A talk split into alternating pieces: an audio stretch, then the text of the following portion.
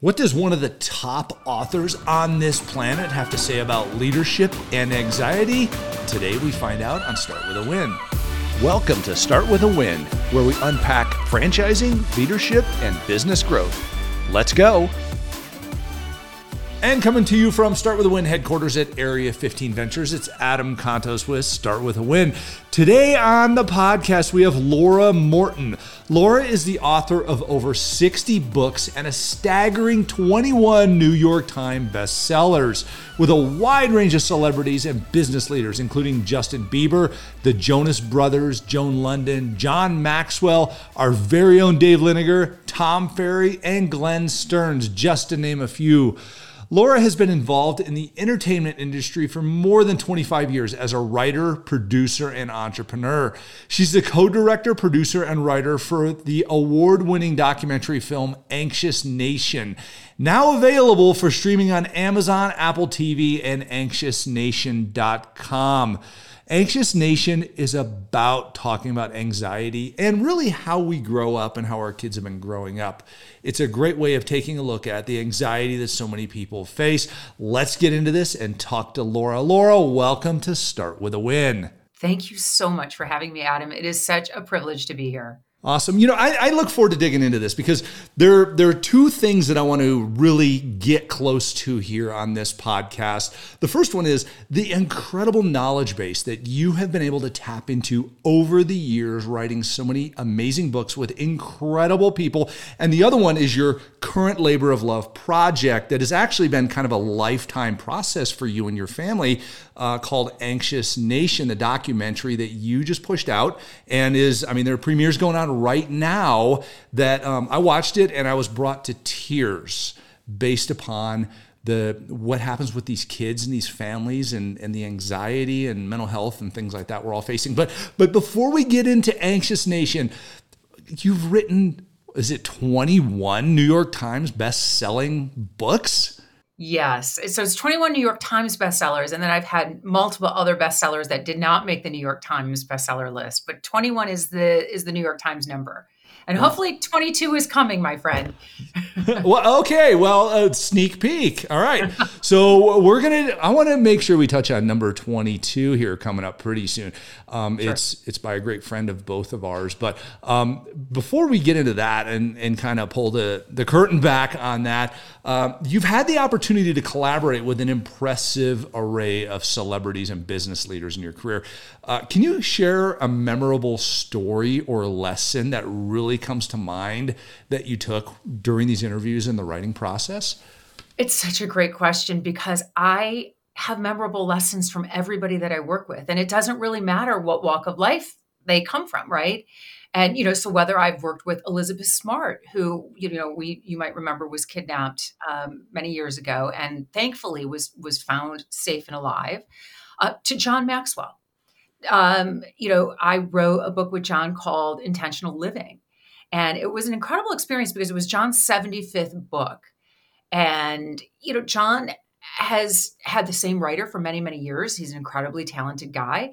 And John and I met, and there was something when we met that really connected and that he wanted he wanted help shaping this legacy book of his. The legacy book um, you know, that was going to be, I think, a little more personal than any of the other books that he'd ever written.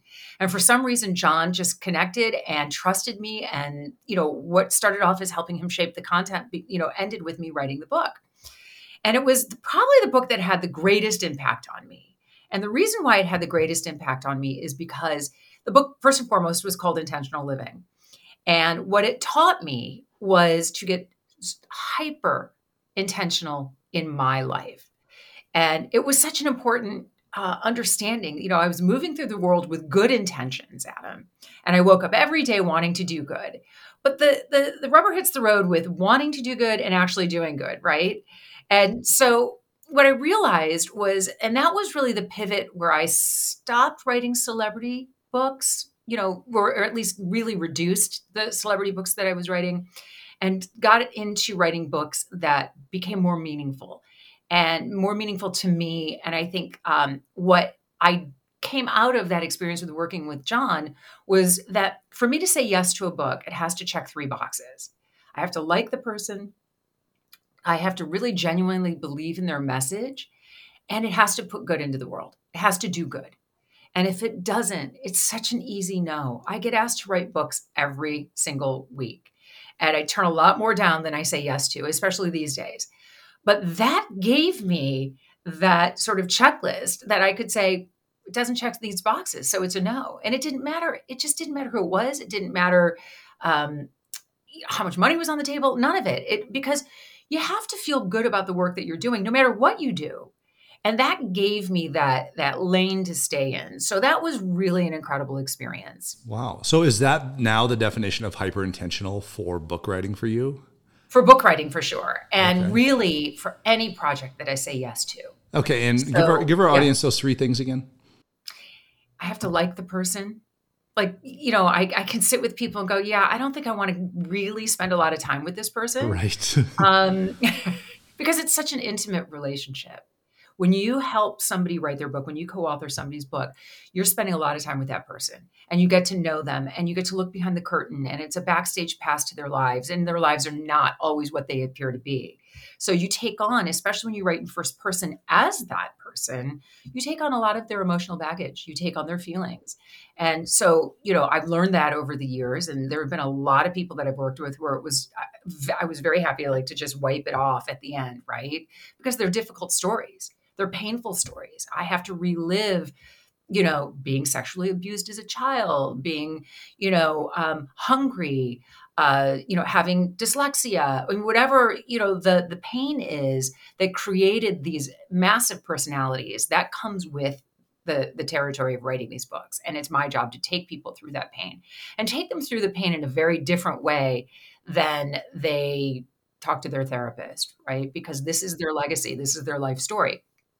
So, uh, anyway, it's the three things are this. I have to genuinely like the person, I have to truly believe in their message, and it has to put good in the world.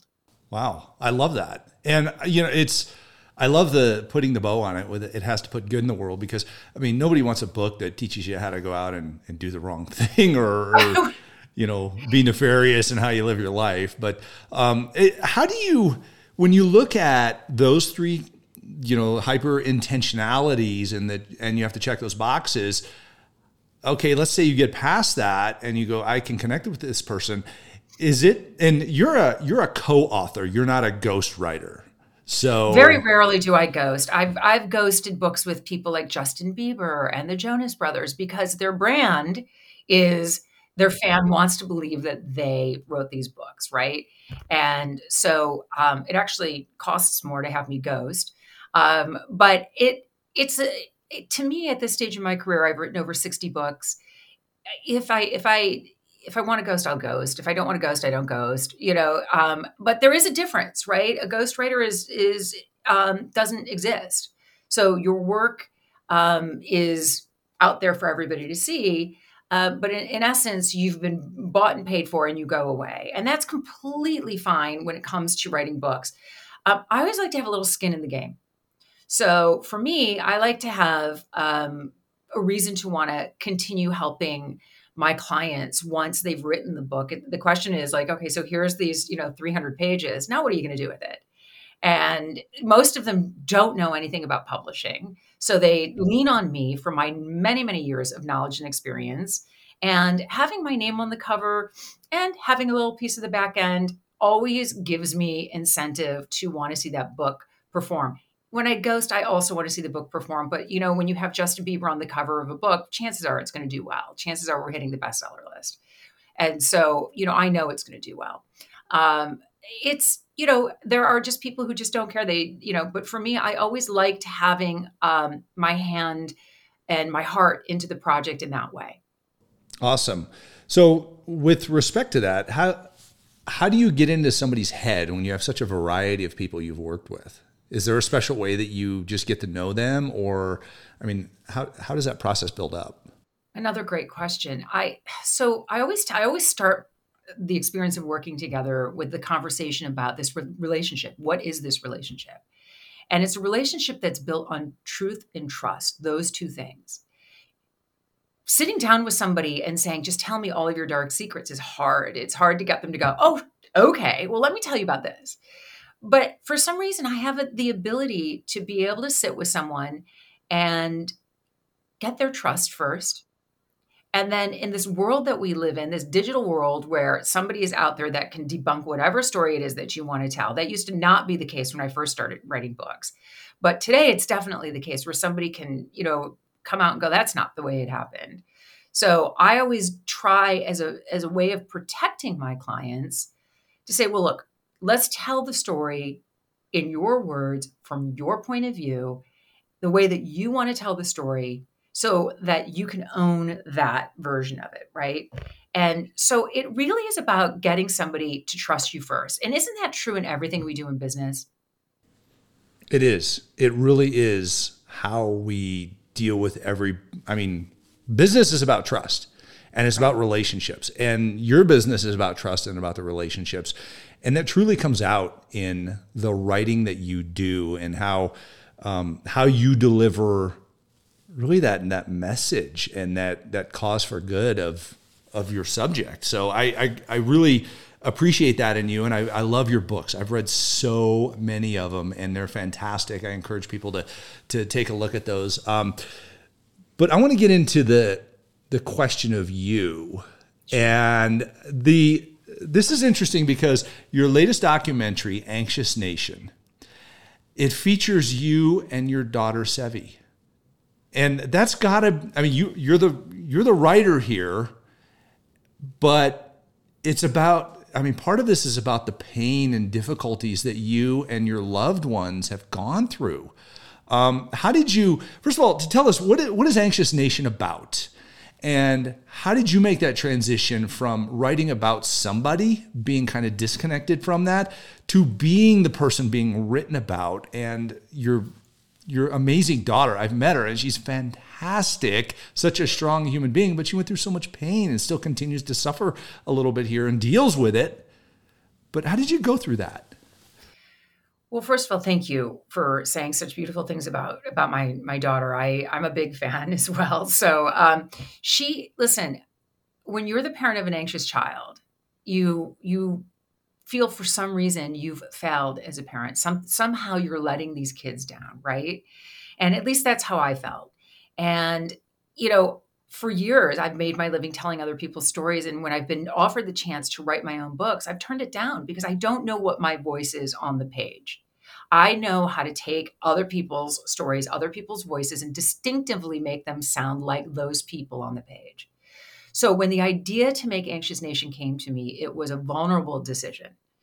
And it was a vulnerable decision to not only make the film, but to ask my then 11 year old if she wanted to be vulnerable on camera and gave her the choice. It was up to her. I really never intended to to be in the film because I always think it's a slippery slope when you're the filmmaker. Um, to also be in the film because somehow it comes off as superfluous um, or ego driven, which is not, and you've seen the movie, it is not, you know, how we've presented this. And so it, but, but truly, I I also knew I couldn't ask another family to do what we weren't willing to do ourselves. How could I ask any other family to put themselves out there in such a vulnerable and courageous way if we weren't willing to do it? Like, you tell your story, but we're not going to tell ours. That just didn't seem like a fair shake, right? So, we made the decision together as a mother and daughter to share her story and, and to share our story together. And you know, the idea came to me in 2018, Adam. So well before COVID. And I was sitting at my desk one day feeling incredibly defeated as a mom and like slumped over in my chair, just thinking, I, don't know what else to do. I had been dealing with this for seven or eight years. And I just thought, like, there has to be an answer. So, you know, as one does, I put a post on Facebook Kids and anxiety, who's dealing with it? And it was just one line, but it was one line that changed the trajectory of everything I did going forward.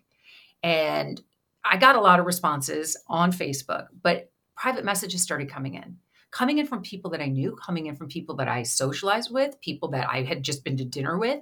And not once did we talk about what was happening in our homes. Because in 2018, there was a lot of shame and a lot of stigma. And it didn't matter where you lived or what your community was. Um, you know, people just weren't talking about it. And, you know, if there was a silver lining to COVID at all, it's that it's brought this youth mental health crisis to the forefront. And we are talking about it. And there is some movement in trying to improve the world in which these kids are living in. Uh, I think the shame and stigma has reduced. It certainly hasn't gone away. So I wanted to make a film on on why our kids were suffering. I wanted to understand. I if our family was struggling, I could not imagine how other families were getting through this, and families in lower socioeconomic uh, neighborhoods and brown and black communities and rural communities. Was it d- does anxiety show up differently in the north and the south the east and the west? You know what did it look like in the plains? I wanted to understand what makes us the most anxious nation in the world. And and in doing that i also wanted to understand how it shows up why it shows up and most importantly what we can do to harness anxious energy for good because that's what anxiety is, right? It's just energy. So, what can we do? How can we understand it better? And that's what we do with Anxious Nation. Awesome. So, I what I took away from watching the film, and I encourage everybody, I, I watched it on Amazon Video or Amazon Prime Video or whatever it is, um, and I I almost cried several times during this because I'll be the first one to say, I mean, we in our household have dealt with anxiety um, and other uh, you know, diagnosis, things like that with our kids is and the stresses. And it's it comes across the board in many forms of different uh, pressures like social media and and trying to you know meet the the standards or needs or whatever of a friend group or society you know when you watch the news the scary things that are presented i mean just it's all across the board you know how do you tell a kid hey we're locked down from for covid and you could die and here's people that we know that have died. I mean, it's tell me that's not going to stress kids out. And I look back at you know I'm a I'm a Gen Xer. Um, I look back at we grew up during the Cold War, and you know it was hey the Russians could nuke America or whatever it might be, and you're like oh my gosh. I remember the anxiety that created for me and my friend group. So there's there's always something going on, but I think I I really love how you've said let's recognize and harness this energy and just and kind of be okay with the fact that we get it but have tools to deal with it. How did you I mean, this is this is a big undertaking, and I know some other people involved in the film, some uh, co, you know, some friends of ours, and the the reality is, this is like uh, you know getting hit upside the head with a baseball bat and going, oh my gosh, I deal with this also, what do I do? What it it is, yeah. You you're right. It's well, first of all, we do have a lot of um, mutual friends who have supported the film as executive producers. Um, a lot of people from the real estate world uh, because I've done so much work in the real estate world. But it wasn't a heavy lift to ask. And here's the thing: every it's so personal to everyone. Anxiety doesn't discriminate. Anxiety doesn't care where you live, who you are, if you're black, if you're white, if you're Republican, if you're Democrat, if you have Jesus in your life, if you don't, right? Anxiety doesn't care. Anxiety, you know, wants like you, I love the way that you described as, you know, getting hit upside the head with a baseball bat because that's how it feels when you're parenting an anxious child. And because anxiety is a shapeshifter. So what made your kid anxious last year, yesterday, you know, today might not be what makes them anxious tomorrow. And so you just never know what you're walking into. And so it's, you know, as a parent, you you feel helpless in so many ways. And what we don't recognize as parents is our role in that anxiety. And many of us think, and we're coming from this incredible, beautiful place of love, and we think what we're saying and what we're doing is the right thing, when in fact, we're catastrophic thinking, right? Don't ride your bike without a helmet. You're going to fall. You're going to crack your head open. You're going to spill your brains all over the sidewalk. You're going to be in a wheelchair. Like the worst case scenario, when you say that to an anxious kid, you're ratcheting up those feelings of, of like, what do I do with this? So what happens is most of those kids end up falling on their bike, right? So it we we manifest the worst case reality and so as as a mom, I think the greatest gift that I got out of making this film was understanding what role I was playing in my daughter's anxiety because I really had no idea that some of the things I was doing that I thought were like, I'm being a great parent. I'm doing exactly the right thing. I was actually doing the opposite. I was making her her anxiety worse. I was adding to the problem and I truly Adam did not understand what it feels like for Sevi. And that was my greatest aha in making this film is to recognize and acknowledge that Sevi, what she feels when she's anxious is legit. It's real. It's it is so genuine to her. And I cannot be in a position where I say otherwise because I don't know what it's like to walk in her shoes. I think as parents, we so often put onto our kids who we want them to be, and not often enough do we allow them to just be who they are right? So we we start telling our kids you need to go to an ivy league school. You need to join soccer. You need to you know uh, be on the debate club whatever it is. You need to learn the piano. Like we start putting on them who we want them to be. And some kids listen aren't cut out for that. They just aren't cut out for it. And it's okay so we have to know when to step back as parents. And i'm not saying like not to let our kids feel their feelings and struggle like 100% we should. They, because it's how they learn resilience right? It's how any of us have learned the hardest lessons in our life as we've, we've gone through challenges. Uh, we have to be there and help put the tools in the toolbox and show them how to use those tools right? And then it's up to them they can reach back and and and you know and and go i oh this is what i do when i feel anxiety coming on or not. And you know those are decisions that they make as they go off into the world but anxiety never goes away right? It, it's always lingering. It's always there. It's the fight or flight response. So you can't cure anxiety. You can learn to manage anxiety. You can learn to understand when it shows up what to do with anxiety. But anxiety is always there and you want it to be there in the right circumstances Wow. And so parents listening to this, actually anybody if you're not a parent, you you know a kid someplace, a child or somebody who's dealing with anxiety, I 100% guarantee it. Uh, I encourage you to take a look at Anxious Nation. Laura, where can we find out more about Anxious Nation? So you can find out about Anxious Nation by visiting anxiousnation.com. And we're really excited to announce a partnership with the 74 million and Survivor Net. We are uh, we've created an initiative in October. We're showing the film for free October 24th, 25th, and 26th. You go to anxiousnation.com, sign up for it. You'll get all the information on how to watch the film for free. And we're doing it in honor of Mental Health uh, Screening Month and Breast Cancer Awareness Month. Screen your mind, screen your body. I love that. So, so yeah, so we're super excited about offering this to people, and we hope that that when you do watch the film, we hope that you'll tell people about it because that's why we made the movie. Laura, this is fantastic. It's it's been so nice to spend the time with you on Start with a Win and hear about the great things that you're doing to make society, make this world a better place and help the people that we all love.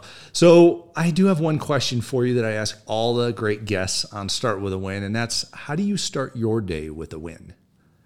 Thank you for asking. I start my day with a win by hugging my daughter and being so grateful that that we are able to wake up that morning and both of us can swing our legs over the side of the bed and we can get up and and move um, and then i make my bed. And it's one of the lessons that i have instilled in, in my daughter that when you make your bed and i'm sure you've probably been given this answer before but you're already so far ahead of so many people with accomplishing just one thing in the morning. So i do i make my bed every morning I love it. Laura Morton, New York Times bestselling author, 21 times over people. What an amazing human being. And also the writer, producer, um, co director of the award winning documentary film Anxious Nation. Make sure to check it out at anxiousnation.com. Laura, thanks for being on Start with a Win. Thanks, Adam. Thanks for having me. What a pleasure.